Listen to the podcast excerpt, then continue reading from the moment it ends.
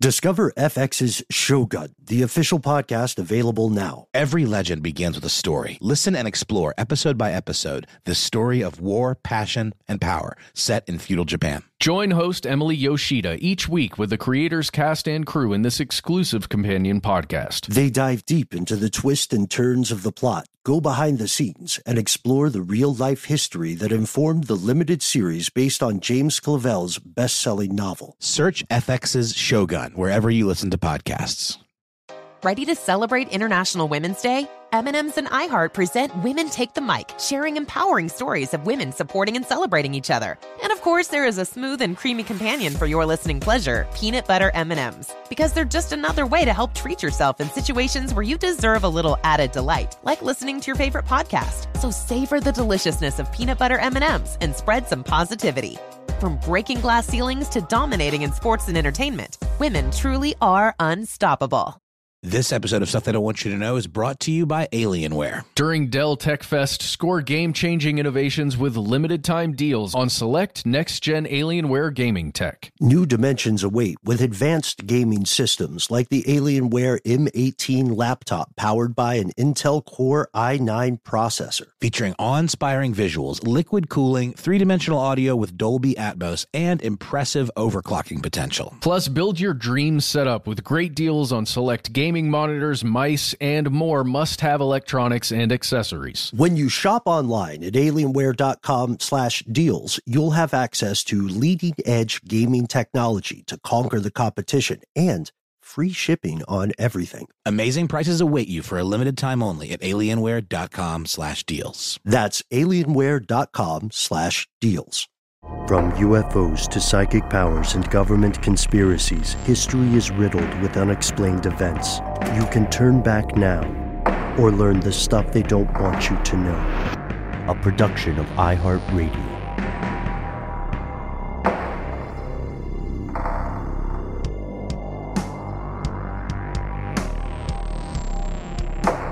Hello, welcome back to the show. My name is Matt. Our colleague Noel is on an adventure but will be returning shortly. They called me Ben. We're joined as always with our super producer, Paul Mission Control Decant. Most importantly, you are you, you are here, and that makes this the stuff they don't want you to know. Tonight's episode is a continuation of an excellent story you discovered, Matt. A terrifying story that takes us to San Francisco. Now, we we and our fellow conspiracy realists first learned about this in a recent uh, strange news segment. San Francisco, man, have have you been to San Francisco? I spent quite a bit of time in San Francisco, yeah, uh, for the old Zodiac show. Mm, that's right. That's right. And do check out, uh, do check out Monster Zodiac. Uh, I think it's some of the best reporting on that, uh, on that terrible, terrible case. It, so, what did you did you see the uh, contrast of San Francisco as a society when you were there? yeah, yeah. Um, look, I'm an outsider. I don't live there every day. What I saw was incredible wealth on display in a lot of areas of the city and a perhaps intense number of unhoused human beings that were living like amongst all of that splendor. That's what I saw. You go outside the city just a little ways, and some of the same problems exist, but uh, they're not nearly as, I guess, in your face as the kind of inequality that exists there. Like Oakland, Richmond, the various Bay Area suburbs. Yeah, man, nailed it. I I've spent some time there as well, also due to work related things. Uh, there are world changing tech empires in San Francisco, tons of multimillionaires, and just astonishing inequality. It's, you know, I, I heard um, someone who was not from the US describe San Francisco as the most American of American cities.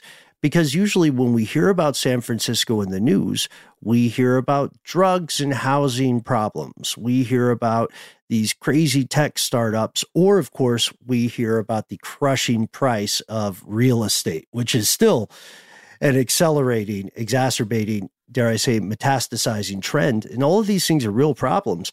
But there's another issue that hasn't gotten near as much attention. And that's what we talked about in our previous Strange News segment. According to the critics, there is, as we speak this evening, a real genuine conspiracy afoot in San Francisco, and the conspirator is none other than the United States Navy. Here are the facts, uh, Matt. Hunters Point. Hunters Point. Uh, yeah. What more can you say? No, uh, it's Hunters Point is one of the areas in San Francisco's like the Bay Area, as they call it. Uh, that is, it is literally on the bay. It is I don't know, an out, uh, what, what would you call it? An outcropping of land. it's a part right, of an, right. uh, yeah, it's, um, it's an outcropping of land that was used for a long time for a lot of different purposes. But right now, as we're talking about it, there are human beings living on it. There are human beings working on it.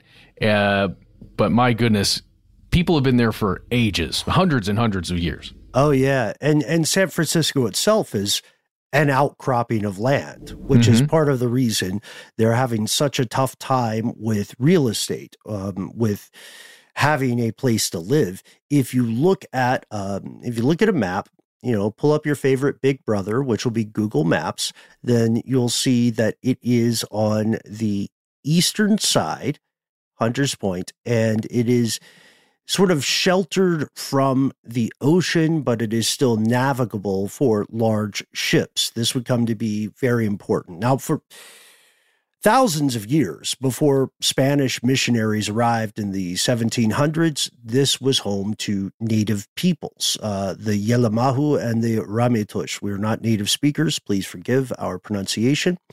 And shortly after the arrival of the, the Spanish Empire, uh, the district became a hotbed of development.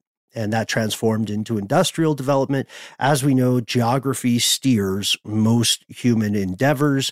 And this is this is the perfect place to build ships. You are somewhat sheltered from the Pacific Ocean proper, uh, and you can still sail your ship at the time out into the ocean. And from there, you can go wherever you wish. Uh, so it's no surprise that in 1870, Hunters Point became home to a commercial shipyard. And for a while, I didn't know this, for a while, it was known as the world's greatest shipping yard. Even uh, Teddy Roosevelt was a fan. Yeah, I didn't know that either uh, prior to this episode. Congratulations, Hunters Point. Uh, let's let's go ahead and point out, Ben, as you did in the outline here, there is no apostrophe in hunters. It is hunters plural. Point. It's a weird one, right? mm-hmm, mm-hmm. That's a weird one. That's one that kept us going back to different sources and saying, "All right, well, let's just double check that part." Yeah, yeah, uh, yeah. Yeah. If we fast forward even further to 1940, just one year before uh, Imperial Japanese forces attack uh, the U.S. at Pearl Harbor, the U.S. Navy purchases the shipyard, the entire thing at Hunters Point. This is, as as you had pointed out, Matt, this is a lot of land. If you were a San Francisco real estate developer, this is a little bit of foreshadowing, then the idea of owning 866 acres of land there, Ooh. right? You've won Monopoly. Man, what? That's like that's at least a billion dollars. Uh, like, like a long time ago. Wow. Yeah, 866 acres of land. That's beautiful. And the Navy ran shop there from 1941 until 1974. It was the San Francisco Naval Shipyard. Mm-hmm. And then in 74, it was deactivated. It had yet another name change, and we're giving you just the broad overview mm-hmm. here, folks. Uh, it had it was changed to Hunters Point Naval Shipyard, and then it was a commercial shipyard again until about 1986. Yep. Then, uh, then the Navy took it back. because they were like, you know what, that was actually pretty cool. Uh, it's been 12 years. I think we'd like it back, please. Uh, or there was no please, probably. But they took it back and they made it the home of a thing called the USS Missouri Battle Group, which, you know, it's a the fighting Missouris. Well, that's exciting. Um, and like as we're going through this, as Ben said, this is the you know we're painting with a broad brush here at the beginning just to give you an idea of the timeline. But uh, a lot happened from 1941 to 1974 to 1986. A lot of it happened in secret, and mm-hmm. the American public overall was unaware. Uh, the international public had no idea. And sadly, throughout these decades that you just mentioned, Matt, locals started having some suspicions and concerns that were absolutely ignored. Uh, in 1991, the base gets closed as, uh, or they decide to close the base as part of a larger budgetary effort. And we'll see why.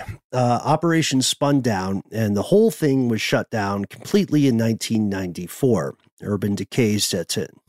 Yeah, urban decay sets in, and just the reasoning there. It's you've put in the outline here, Ben. It was that it was the base itself was redundant. We don't need this really because there are a ton of naval naval shipyards and bases along that whole area there, the Bay Area. I mean, if you think about Mare Island, which is up a little bit further north um, near Vallejo, it's huge and it was operating for a long time. Ton of ships going in and out of there, a ton of naval uh, personnel moving in and out of that area. Yeah, and in both Mare Island and in Hunters Point, what we're establishing is that a lot of history went down in these places. Some of it was very ugly, and a lot of it remains stuff they don't want you to know. Parts of the first atomic bombs were loaded up here, fissile material for them, so like bullets for the guns. And from the end of World War II all the way up to 1969. Nice. I'm like 10 years old. Anyway, up to 1969, Hunters Point was home to an immensely important and immensely dangerous operation known as the Naval Radiological Defense Laboratory. At the time, this was the military's largest nuclear research facility. They were doing crazy Oppenheimer level stuff in one room, and then they were eating sandwiches for lunch next door. Wow. A weird connection. 1969 is right around the time when the Zodiac killings stopped.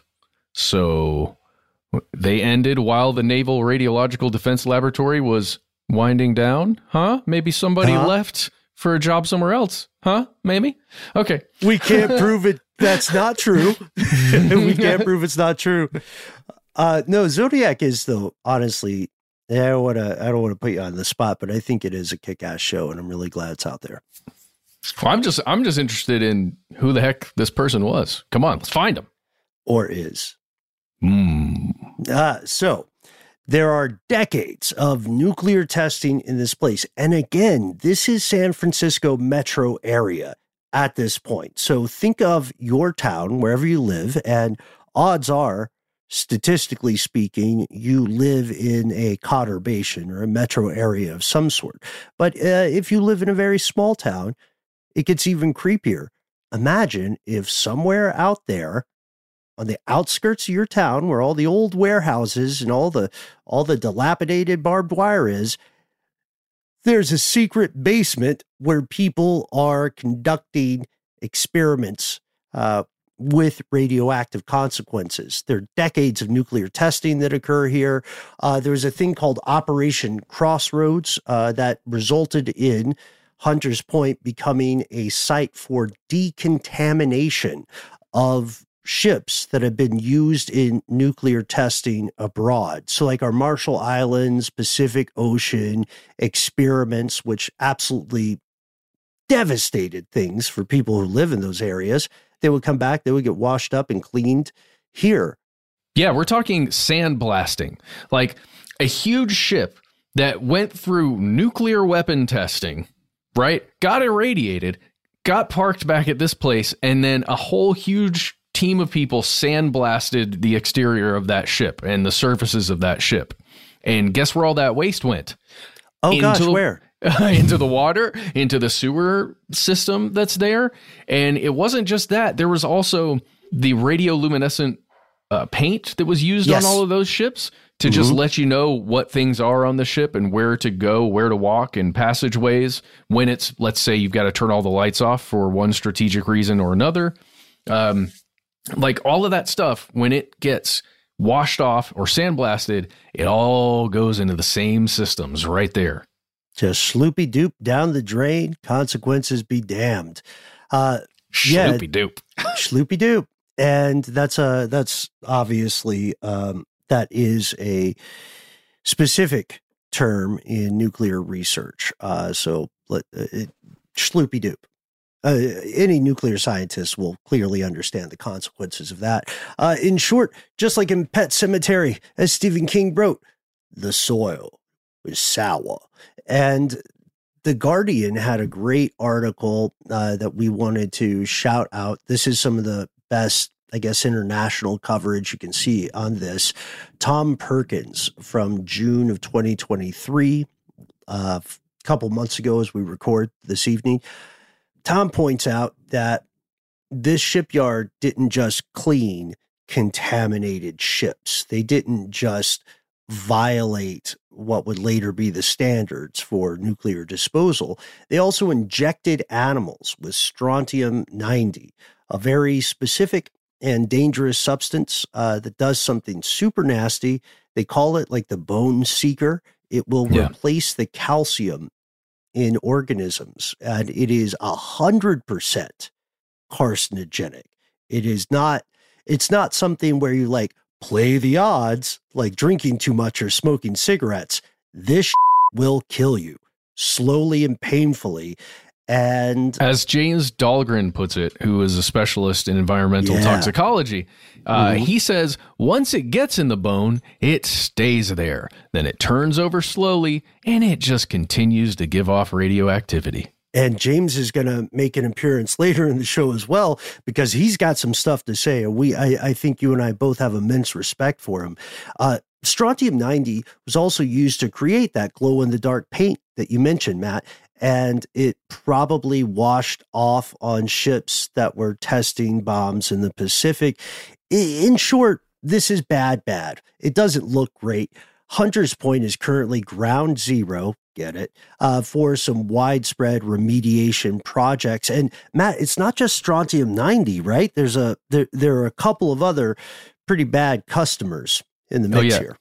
There are particular versions of cesium and radium, uh, cesium 137 and radium 226. Also, not great. And again, this is just this is stuff that you deal with not just because of the ships, right? Not just because of the nuclear testing, but because of the power generation that occurred in that area. Yeah, and as of just a few years ago, on August of 2020, so just about three years ago now, the site is still being quote unquote cleaned up. The Navy, in fact, has split the property into multiple sections or parcels, would be their preferred term. Uh, and they're right now, they have, well, they're going piece by piece, you could say, but what they're really doing is they're contracting out the work and arguably passing the buck along to some private industry actors who are going step by step, piece by piece, parcel by parcel, and conducting what are called remediation efforts, which means cleaning out the cesium 137, getting rid of the radium 226 and the strontium 90. And then they're declaring this stuff clean. And they've got a huge ticking clock on them because the Navy doesn't want to be in charge of this land anymore.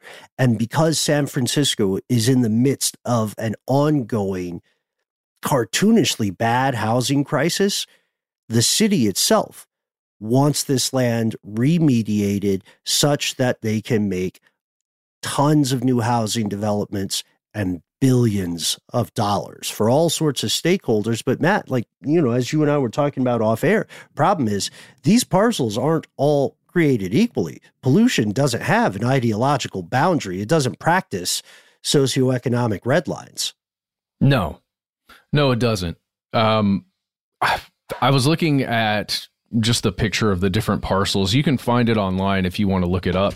You can search for Hunters Point Naval Shipyard parcel map, and that's P A R C E L, by the way. Uh, but basically, you can see, gosh, I, I don't know exactly when this one was created. I think it was around 2020, this map, particular one that I'm looking at. But uh, it it's highlighting parcel A, which is two little separate pieces of the area that are already basically being used. Um, and you know have people living and working and doing all kinds of things on them. Then if you go north, like to the tip north, that's parcel B, and then it kind of goes wraps around C, D, E, and then right in the center of all of that, right at the center of the area is parcel G, and that's one that we're going to focus on uh, a little bit because we've got some reporting out of that one specifically. Mm-hmm. Yeah, and this is all just the here the facts portion of the show, folks. We got to tell you, some of these land parcels, shout out parcel G, appear to have much more contamination than others, depending on who you ask. Because some people will tell you that uh, everything is peachy keen. If you listen to official Navy sources, things are five by five. We're moving right along. However, if you listen to pretty much any source other than the US Navy, including other government agencies, then you will see strong indications that there is a cover up afoot, one spanning generations, and lives may be on the line. What are we talking about? We'll tell you after a word from our sponsors. Are you ready to share some joy and celebrate International Women's Day? M&M's has partnered with iHeart for Women Take the Mic treating you to the most uplifting and empowering stories of women supporting and celebrating each other. And of course, there is a smooth and creamy companion for your listening pleasure, peanut butter M&Ms, because they're just another way to help treat yourself in situations where you deserve a little added delight, like listening to your favorite podcast. So grab a handful of that creamy deliciousness Kick back and spread some positivity into the world. From smashing glass ceilings to breaking records in sports, on stages, and at the box office, women are crushing it in every way imaginable. And with peanut butter M&Ms by your side, relax and keep listening to Women Take the Mic podcasts as you dance your way through inspiring stories, share laughs, and savor the deliciousness of peanut butter M&Ms and the unstoppable force of women. Happy International Women's Day witness the dawning of a new era in automotive luxury with a reveal unlike any other as Infiniti presents a new chapter in luxury, the premiere of the all new 2025 Infiniti QX80. Join us March 20th live from the edge at Hudson Yards in New York City, featuring an unforgettable performance by Grammy and Academy Award winning singer, songwriter, and composer, Jon Batiste. The all new Infiniti QX80 is unlike any luxury SUV you've ever seen. Smart enough to anticipate your needs, even before you do. Every line, curve, and detail was thoughtfully crafted so everything for every passenger feels just right. Don't miss it. Mark your calendars and be the first to see it March 20th at 7 p.m. Eastern, only on iHeartRadio's YouTube channel. Save the date at new-QX80.com. 2025 QX80 coming this summer. Have you heard about the social media platform for kids? It's called Zigazoo. It's a great place where kids like me can come together to make fun videos. Zigazoo is moderated by real, live people who review content before it's posted on the feed. Oh, I especially love the dance challenges. So much fun. Oh, and there's no comments or messaging, so you don't get any of that negativity that's all over other social networks. Oh, my friends love it. I love that it's Kid Safe COPPA certified. Uh, I don't know what that means. It means it has built in privacy protections for your online data. Uh, that's great, but I wouldn't be doing Zigazoo if it wasn't fun. She would not be doing it if I didn't think her data was safe. Zigazoo, the world's largest social network. For kids! Download the Zigazoo app today.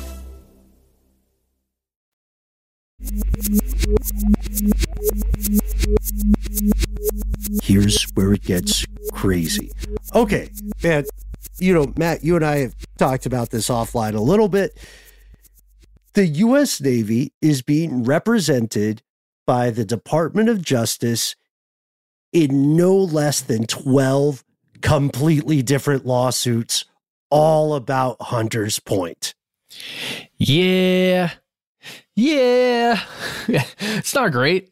I mean, anytime you try and repurpose a, a piece of land like this, it's it's going to get hairy, right? You can welcome you can to e- Chernobyl Hills. Yeah, you can either put up all the money and time and effort at the very beginning when you know when the Navy was thinking about changing the use of this land and clean that thing like crazy, or you're going to have to clean it over time and deal with this kind of stuff. But I would argue, even if your intention was to fully clean that place, roto rooter the thing, I don't think you would be able to get it up to standards that you would need to in a in the short amount of time basically that this place has been pressed maybe politically to get ready for residential use and those kinds of things. Yeah, man, I appreciate you saying that. I, I think we're on the same page because how no one likes to admit it, but some things cannot be cleaned. In some cases, the only thing that will bring a uh, a, piece of land back to a livable state is time. And it can take quite a lot of time. That's why so many incredibly intelligent scientists have been hired by various governments to figure out how to warn people about nuclear waste sites thousands of years in the future. This is not something you can pressure wash, you know, and that's that's an unfortunate reality. And it, the problem with unfortunate realities is they're politi- it's politically convenient to ignore them. Let's also not ignore the thousands of people that have been living in the larger neighborhood for quite some time. You know, redevelopment, we'll get to that in a second, but what you need to know if you're not familiar with San Francisco and the, the conspiracy here is that redevelopment projects for this neighborhood started in the late or started, excuse me, in the 1990s and again in the 2000s and then again in the 2010s. And in each iteration of this cycle, there was somebody coming in cowboy style and saying, We're going to clean this up. We're going to make this a, a good neighborhood. You know, historically, it's been a bad neighborhood. And when they said that, they weren't talking about strontium 90. They were doing a dog whistle for racism. Uh, they were talking about the historically oppressed people who have been living in that neighborhood uh, since the Great Migration. Well, as you're saying, Ben, the larger San Francisco resident base got a chance to vote on whether or not they wanted a full cleanup in this thing called Proposition P. It's from a vote that occurred in the year 2000, and those residents got to vote yes or no to the following. Quote, Shall it be city policy to support a full cleanup by the Navy of the Hunters Point shipyard to allow unrestricted use of the entire site in the future. 80 Ooh, Ben, I hear you I hear the thunder now at your place. Y'all, we're yeah. going through a storm in two different parts of the Atlanta metro area and it's really interesting how it's kind of gone from my area to Ben's area. Best way to record stuff they don't want you to know. Every time we record during a storm, if we can keep the power on, we Cheers. come out with something cool. Cheers. Um, so this that weird statement, shall it be policy, uh, to to have the Navy clean it up? 86.4% of San Francisco residents voted yes, it shall be city policy to do that. That's 241,456 people. 13.6 voted no. So around 38,000 people. Um, I know it's a little weirdly worded and it doesn't really do anything. It's not like an effective bill or anything. It's a proposition basically for the city to put pressure on the Navy to do what it was supposed to do and clean up the entire place. Right. It's it's a statement uh, it's a statement depicting the will of the people. It's mm-hmm. a non-binding declaration, but it seems there is overwhelming public support. So, if democracy works, then 86.4% is a pretty epic majority, right? Yeah. Yeah, I would I would say so. but uh, but you're right. The the idea here is good. The intentions are good. Let us as the people of San Francisco hold uh, our federal government or military accountable. Let's make sure the Navy does complete this cleanup because we, as locals of San Francisco, or at least about 86% of us, uh, we as locals have heard the stories. And we have heard for decades complaints that cancer rates are higher here, that infant mortality is higher here in this specific neighborhood. And we can think of no other cause than this secret. This dirty, dirty stuff that's been buried for so long. And there is an unclean history here on several levels. Like we mentioned just a few minutes ago, people largely African American people have been living in this area ever since the Great Migration. And by the late, a lot of it actually comes from the fact that I think back in the day, in the late 1800s, San Francisco moved all their slaughterhouses out here. They couldn't be in the city limits proper. And so by the late 1960s, there were more than 50,000 people living in this neighborhood, now collectively known as Bayview Hunters Point, or often just referred to as Bayview. And by the 1980s, it had already been deemed a, a Superfund site. Um, I guess we should we should talk a little bit about what a Superfund site is. We talked about it in the past, but it's something people need to need to know if you haven't heard it yet. Yeah, it's basically again a site a place, a parcel of land, if you will, that that requires intense cleanup after some kind of ecological disaster, some kind of usually chemical or biological, it's usually chemical or radioactive disaster. And the government says, hey, things need to be done with this before this land can be used for anything else. And often there are budgets associated with cleaning up Superfund sites. In fact, should we talk about this right now? Uh, there's a billion dollars, an extra cold $1 billion they got put towards Superfund site cleanup. I think uh, just in the past couple of years. Yeah, that's that's why we always want to give you the real definition of Superfund because it is a cartoonishly misleading name. Superfunds sounds a lot like super friends. Oh, this land is great. Oh, this money is good. Uh, the money is great Sure, the money is good, but Superfund sites, and there are around 40,000 federal Superfund sites in the US now. Say that again. How many? 40,000. Wow. Four zero zero zero zero. And they are some of the most highly contaminated, worst places for humans to live in this country. Uh, and the, the worst of the worst, the creme de la creme, are what are called the National Priorities List or NPL sites. And th- there are about 1,300 of those. They're all bad customers. And if you live in one, if at all possible, you should move. Okay. Yeah. And we're not we're not saying that to denigrate the people who are working who are doing their best at these various government agencies they're just not going to be able to clean it enough in time for you to avoid the consequences. Odds. Yeah, the consequences. Just so.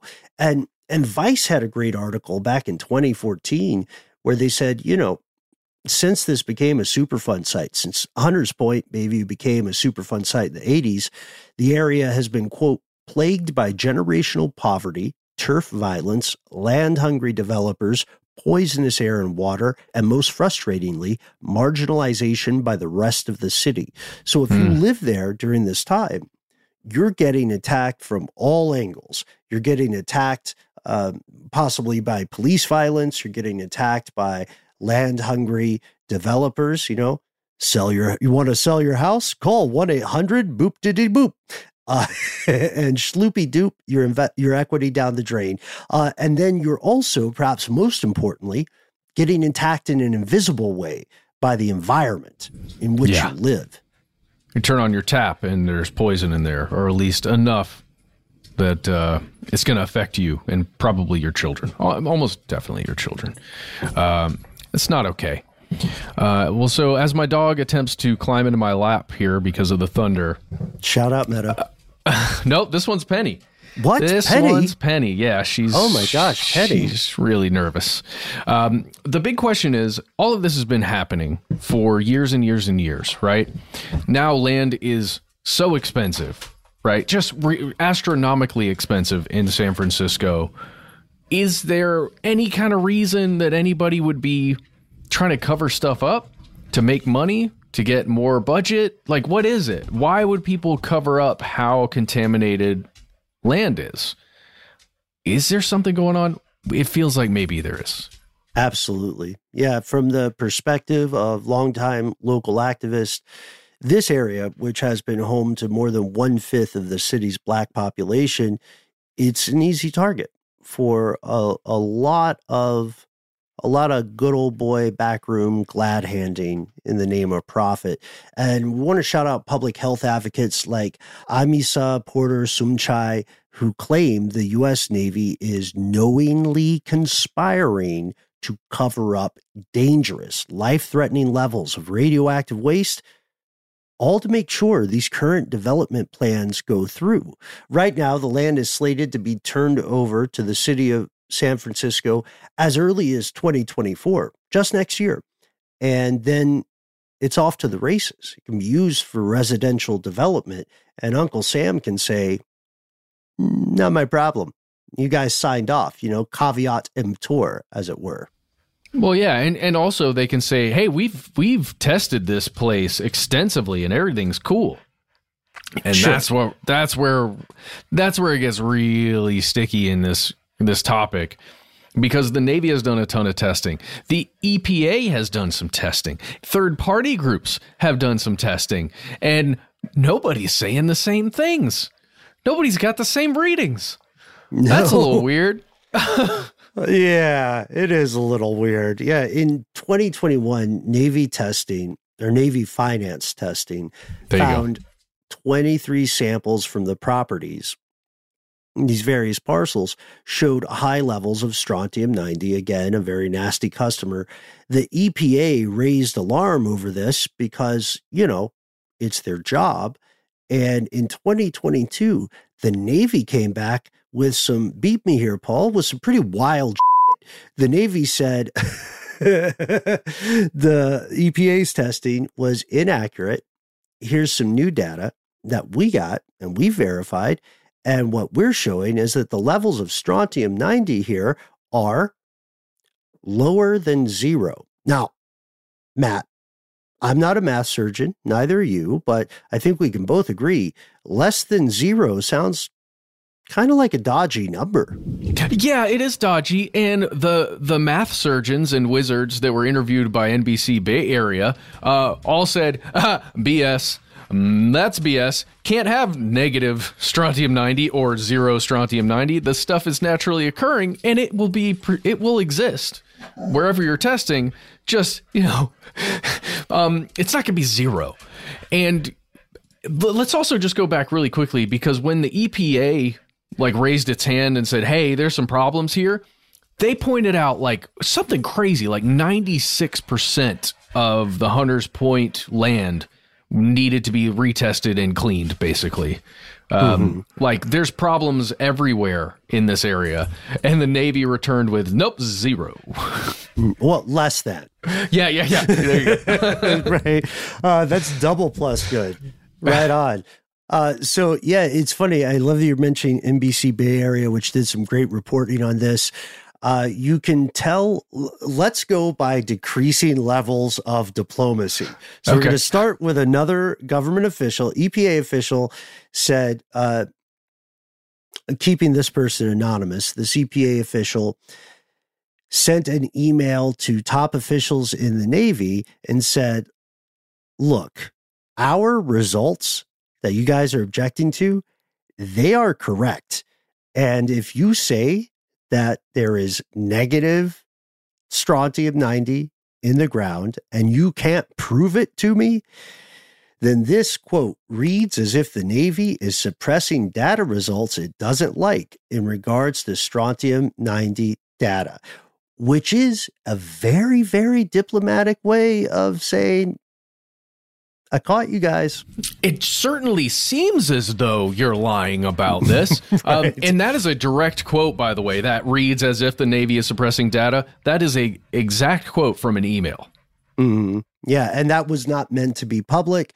That was internal. Like that. That was internal. We're on the same team. yeah. I'm just checking in yeah. because I would hate for there to be a cover up afoot.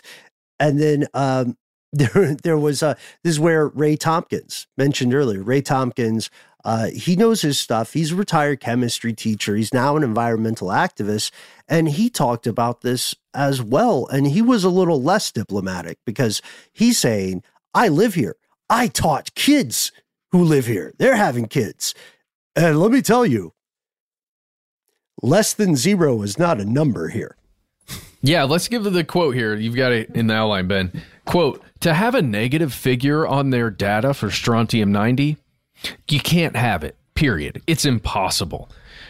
And he goes on to say, and any data that says that, says there's zero strontium 90, you must reject it if you have any integrity.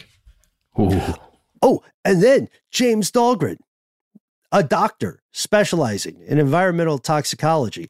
This guy says, forget pumping the brakes. I don't need to be diplomatic. It straight out says, among many other things, inclu- including the quotation we pulled earlier. I don't know why I'm pointing behind me, but including the quotation we pulled earlier, Dahlgren says, referring to this Navy report, he says, it is false. It is offensive to me scientifically. And I love an offended scientist, man. You know what I mean? That's like that that it's your favorite. yeah, there's something noble about it. There's something noble about it. You know, like this species historically punishes scientists for telling the truth. And there's there's a great courage to that. No, I agree. I agree. So let's continue diving in. We're going to take a word from our sponsor with great support for our fellow conspiracy realist in STEM. And then we're going to talk a little bit more about something called Parcel G. Are you ready to share some joy and celebrate International Women's Day? M&M's has partnered with iHeart for Women Take the Mic, treating you to the most uplifting and empowering stories of women supporting and celebrating each other. And of course, there is a smooth and creamy companion for your listening pleasure, peanut butter M&Ms, because they're just another way to help treat yourself in situations where you deserve a little added delight like listening to your favorite podcast. So grab a handful of that creamy deliciousness. Kick back and spread some positivity into the world. From smashing glass ceilings to breaking records in sports, on stages, and at the box office, women are crushing it in every way imaginable. And with peanut butter M&Ms by your side, relax and keep listening to Women Take the Mic podcasts as you dance your way through inspiring stories, share laughs, and savor the deliciousness of peanut butter M&Ms and the unstoppable force of women. Happy International Women's Day. Witness the dawning of a new era in automotive luxury with a reveal unlike any other as Infiniti presents a new chapter in luxury, the premiere of the all-new 2025 Infiniti QX80. Join us March 20th live from the edge at Hudson Yards in New York City, featuring an unforgettable performance by Grammy and Academy Award-winning singer, songwriter, and composer Jon Batiste. The all new Infiniti QX80 is unlike any luxury SUV you've ever seen. Smart enough to anticipate your needs even before you do. Every line, curve, and detail was thoughtfully crafted so everything for every passenger feels just right. Don't miss it. Mark your calendars and be the first to see it March 20th at 7 p.m. Eastern, only on iHeartRadio's YouTube channel. Save the date at new-QX80.com. 2025 QX80 coming this summer. Hey Sarah, I love that spring break vlog you posted on Zigazoo. OMG, you watched it? Yeah, it was edited so well. I think you're so talented. Social media interactions are only positive when you use Zigazoo. Zigazoo is the world's largest and safest social media network for kids. Your kids can upload their content and see what their friends are up to. With Zigazoo, they can create videos, enter to win prizes, and try out the latest dances and trends. There's no commenting, no text messaging, and everything is 100% human moderated.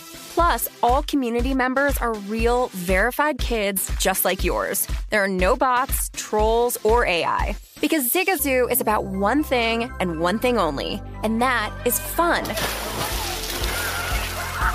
Try out Zigazoo this spring break and let your kids share your vacation vlogs and best edits with their friends safely. Download the Zigazoo app today. That's Z I G A Z O O.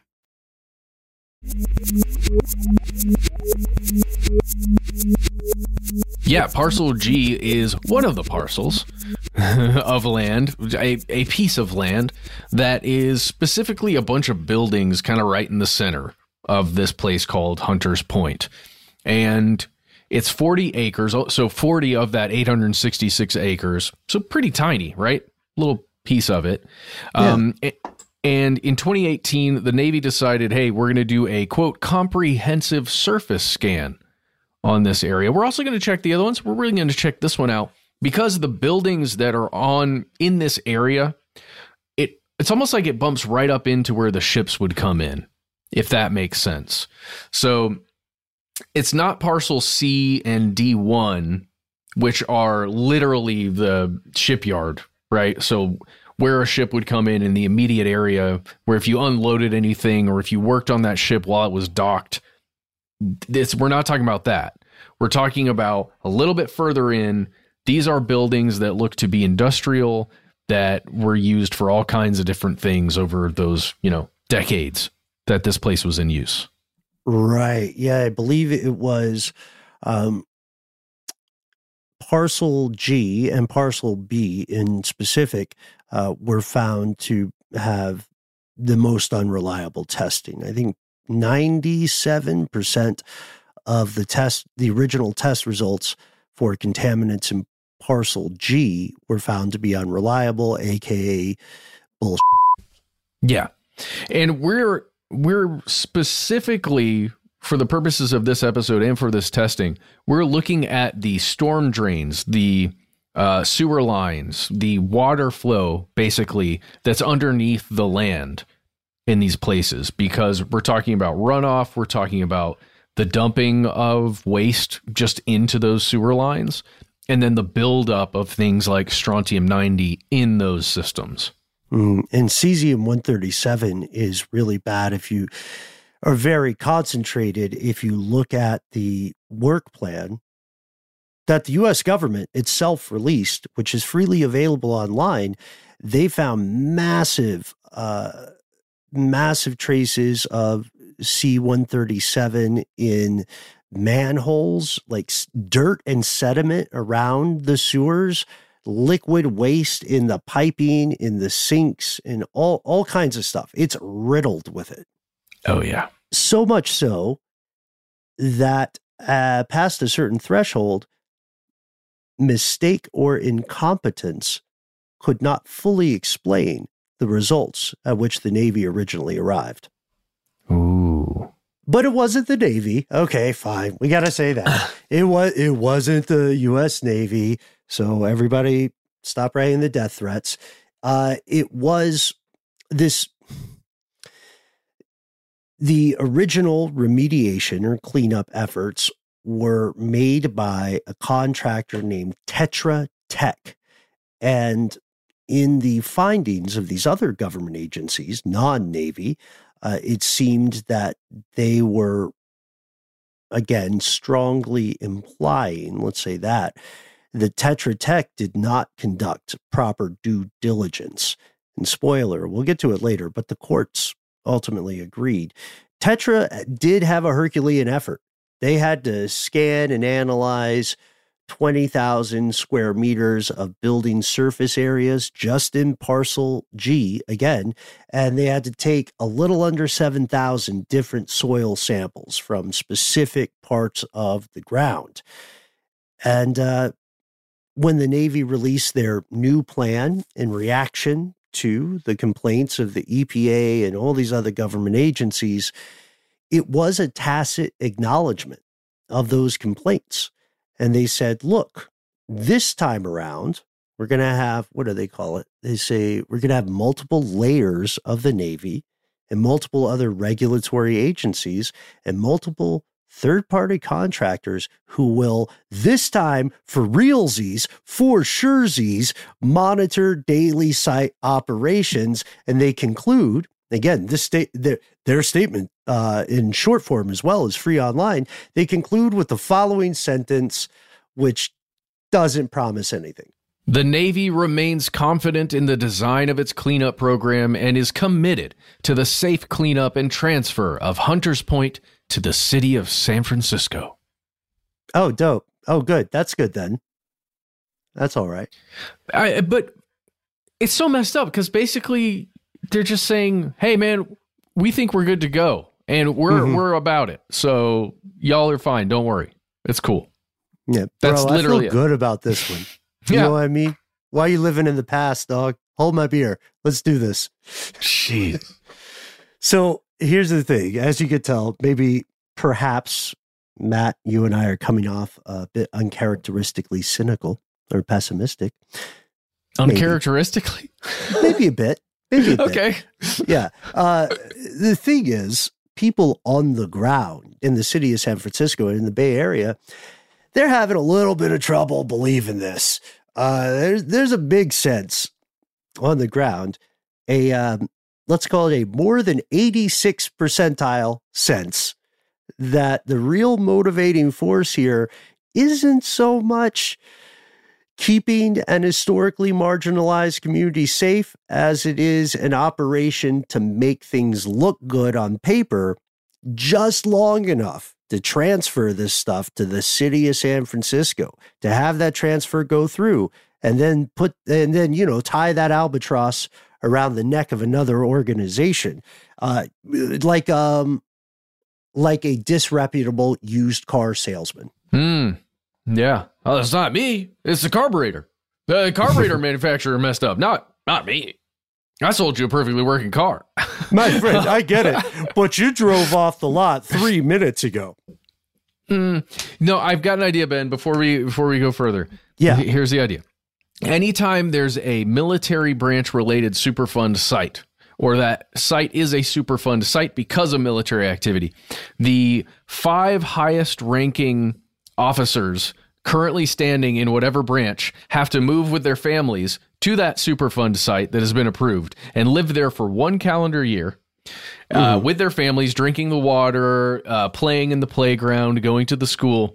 And then, only then, can we say, okay, it's good to go now. Everybody else, move on in. Love it. You know what? Some people will say it's not perfect, and that's fine. it's better than what's happening now, right? It is. It is legitimately a better solution than what seems to have happened in the past few decades. And look, multiple journalists are contacting the U.S. Navy, and they're they're contacting any aspect of Uncle Sam that they can to get information on this. And the U.S. Navy would not answer questions or specifically respond to what critics said about those negative, like the sub zero strontium findings, uh, strontium 90. But officials have said more than once that there is no risk to public health from what has been detected to date. The problem is that's cherry picking your data, right? That's cherry picking your sources, which is a very, very dangerous game. Um, you know, we said that they've contracted out to this private entity, Tetra Tech, out of Pasadena. Uh, and this is not Tetra's first rodeo. Tetra has been awarded multiple government contracts over the years to engage in the same sorts of projects. And in 2018, they had to scapegoat some people. In 2018, two of their employees got in trouble. Yeah, for falsifying records or uh, falsi- yeah, for falsifying data at a problem site like this. Uh, there's two people you can find writing about this online. If you search their names, if you search Tetra Tech 2018, uh, Stephen Rolfe, S T E P H E N R O L F E, and Justin Hubbard, J U S T I N H U B B A R D. These are guys who supervised a team who are who were supposed to be doing remediation. So cleaning up, taking care of specifically radioactive materials. So radiation stuff at a Superfund site. Was it at this site, Ben, or at a different site? It was this site. It was. It really was Hunters Point. They were sentenced to eight months in prison for falsifying records about Hunters Point. Jeez. Yeah, which is Ugh. why why for people who now, let me be very honest with you, and, and Matt, I think it's safe for us to speak as a unit here. Uh, if you believe a cover up is afoot, and I think we both do, then this would be considered a smoking gun. Uh, what they did, what what they did is they, it's like somebody trying to lie on a on a piss test for drugs. That's ex- that's exactly what it is. Well, okay, Matt, how is how is it like that? I know I just made us sound like the most sleazebag dudes ever. Okay, we've never um, we've never lied on a piss test. I don't think. No, I, I genuinely haven't. But I've only taken a few uh, of those types of tests, and I don't do any drugs anyway. I'm such a lame dude. But uh, if you were going to lie on one of those, what you would do is instead of giving over the sample of your contaminated urine because it's got so much THC in it, uh, you would instead bring in a clean pee sample and do a little switcheroo. So the authorities only got the clean PP instead of your tainted PP. And according to the Northern District of California, that's what these folks did at yes. Tetra. And we um, we're saying that both admitted, and this is on record, both admitted to switching out clean soil samples with the soil they were supposed to have been testing, all with the intent of faking the results of the cleanup. So, if again, if you believe, like we do, that factions of Uncle Sam are covering up the contamination here with very real and potentially fatal consequences, then this is a smoking gun. These people went to jail for doing the thing that the U.S. Navy is denying ever happened. And if you look at NGOs that are close to the ground on this, like uh, Jeff Rush, uh, who's an attorney for public employees for environmental responsibility, people have been silent on the issue. The authorities who are supposed to be doing their jobs on this just haven't. The Navy's uh, OIG, uh, Office of Inspector General, has refused to investigate, and Rush is bringing the fire too. He says, "quote It's like the Navy doesn't care what they say." And we thought it was egregious enough that the inspector general should look at it. Without any external examination, senior Navy officials can lie to local officials and the public with impunity, knowing there will be no negative career consequences. That's messed up no personal consequences to you, the individual, and you can just say whatever you want. It might be good. It might be good for your career, actually, because you show that you held the line. Uh, yep, that's exactly what it is. Evil shit. Uh, it's really bad. But let, let's just hammer down on that point one more time. The inspector general, who should be looking at this, who's a part of the Navy, is refusing to look at it uh, at least that that is some of the latest reporting that Ben and I have seen as of the current situation right now. And often the Navy hasn't responded to some of the local reporting out of San Francisco and, and the area when they're uh, talking about some of these things and the ongoing situations. The Navy doesn't send any kind of official response often, not always, but not often.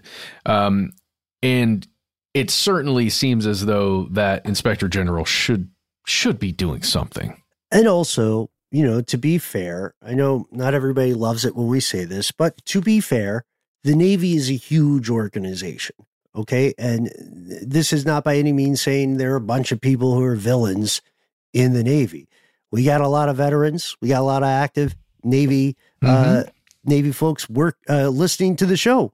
And you know exactly what we're talking about when we're talking about the banality of evil systems. When it becomes when the buck continually passes, it becomes incredibly easy and therefore incredibly dangerous to say, hey, it's not me. This is just how things are done. You know what I mean?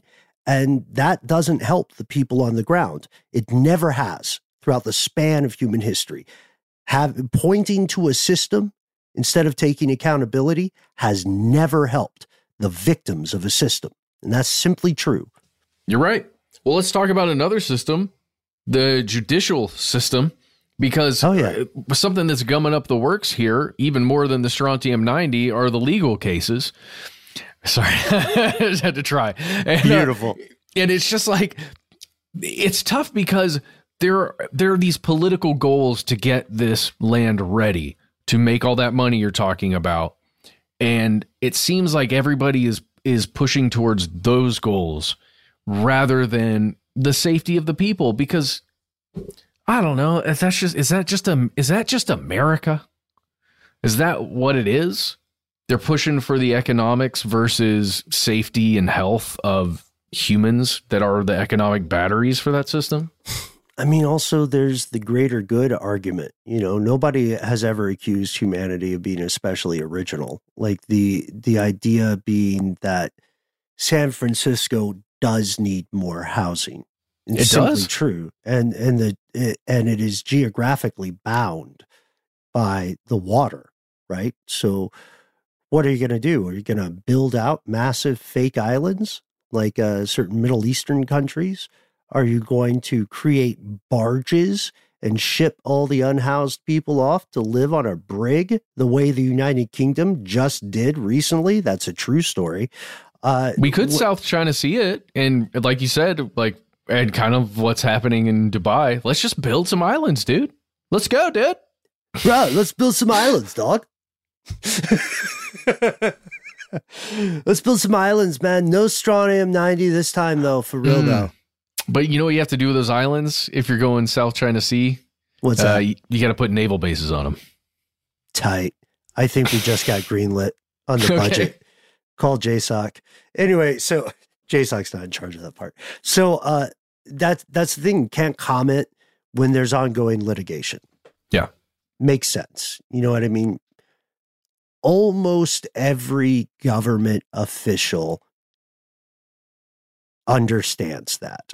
Again, when there is an ongoing court case, almost every present or former government official knows you should keep your mouth shut and let it play out in the courts.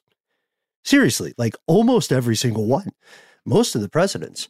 But research by multiple organizations appears to support some serious problems here. Like court cases, yeah, they can halt investigations. Arguably, they should. The, uh, again, we're not being hateful. The Navy does have a leg to stand on when they say that, and there is precedent for that.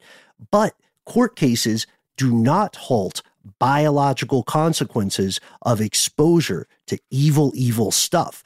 And when you look at claims about cancer clusters, infant mortality rates, what you find is, uh, oh God, I want to shout out. I know we're going long. I want to shout out a specific thing, Matt, that you and I both read.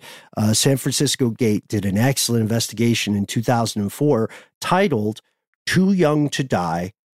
It's a multi part investigation. Too Young to Die, Part One Life's Toll. Now, that headline may sound hyperbolic, but we promise you that if you read the article it is not.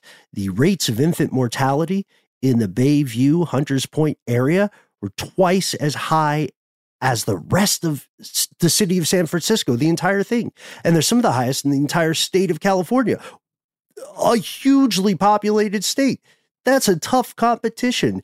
And they also corrected for various historical intervening variables. In the 94124 zip code, there is literally no other way to explain the prevalence of these health problems without acknowledging the cover up of, again, radium, cesium, and strontium. Or at least a problem that nobody is admitting is as bad as it is, right?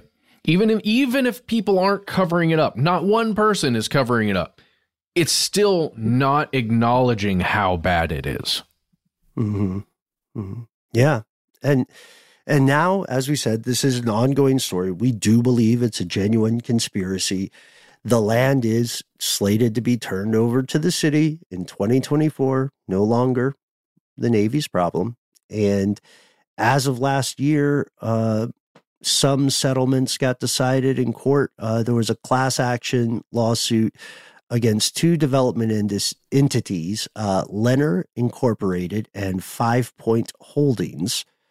They weren't conducting the test. Again, that's Tetra that was doing the testing. Uh, but these two en- entities, Lennar and Five Point, were being held liable for $6.3 million worth of damages because they sold people homes and lied about the contamination, or they themselves were misled. So negligence, malevolence, your call. And you can you can see statements from a guy named Joe Cotchett, who's an attorney for the homeowners who were represented in that case. And the way he puts it, it's environmental racism.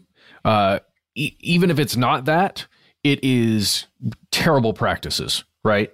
Uh, to sell somebody a home that you know is contaminated. Yeah, man. Why would you? You know what I mean? I guess I guess the dollar moves, you know, and the money moves this conspiracy. Uh, again, it's no secret. San Francisco needs land, it needs places for people to live.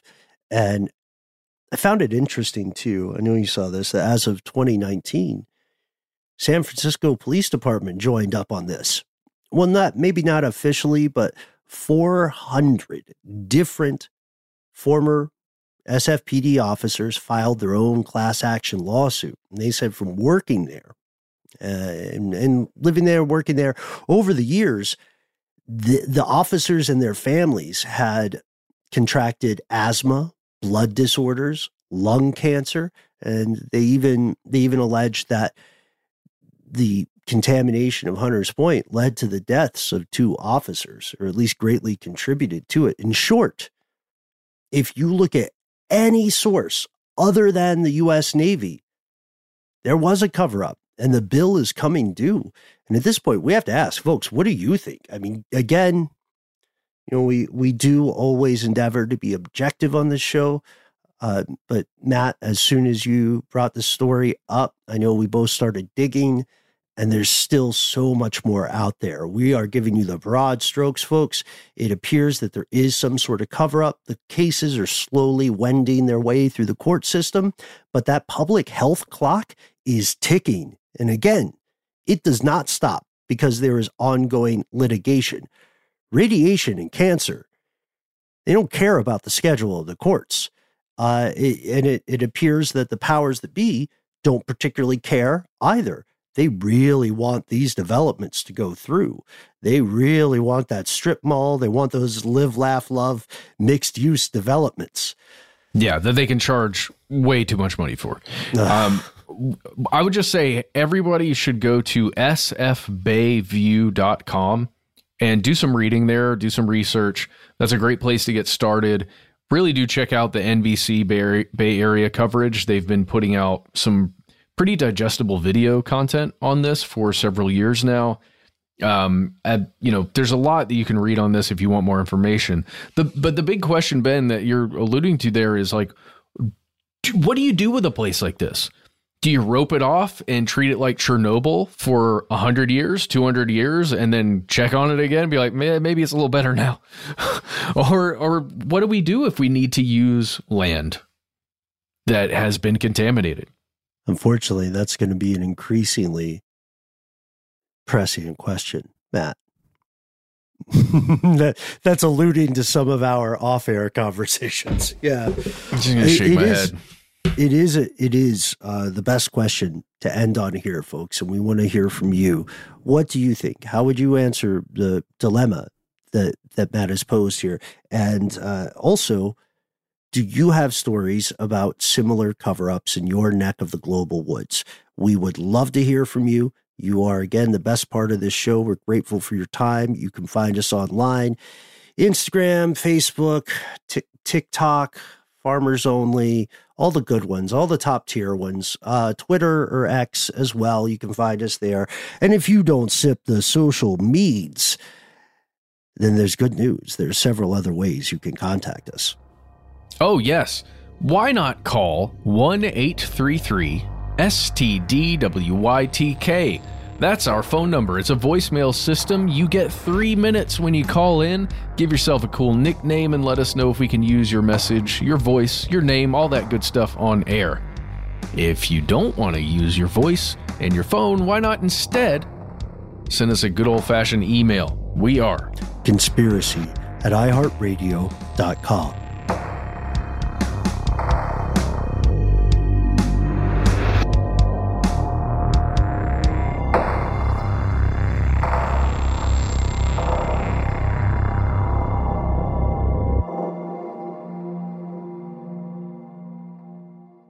Stuff They Don't Want You to Know is a production of iHeartRadio. For more podcasts from iHeartRadio, visit the iHeartRadio app, Apple Podcasts, or wherever you listen to your favorite shows. Infiniti presents a new chapter in luxury, the premiere of the all new 2025 Infiniti QX80, live March 20th from the edge at Hudson Yards in New York City, featuring a performance by Jon Batiste. The all new 2025 Infiniti QX80 is an SUV designed to help every passenger feel just right. Be the first to see it March 20th at 7 p.m. Eastern, only on iHeartRadio's YouTube channel. Save the date at new-QX80.com. Don't miss it. 2025 QX80 coming this summer.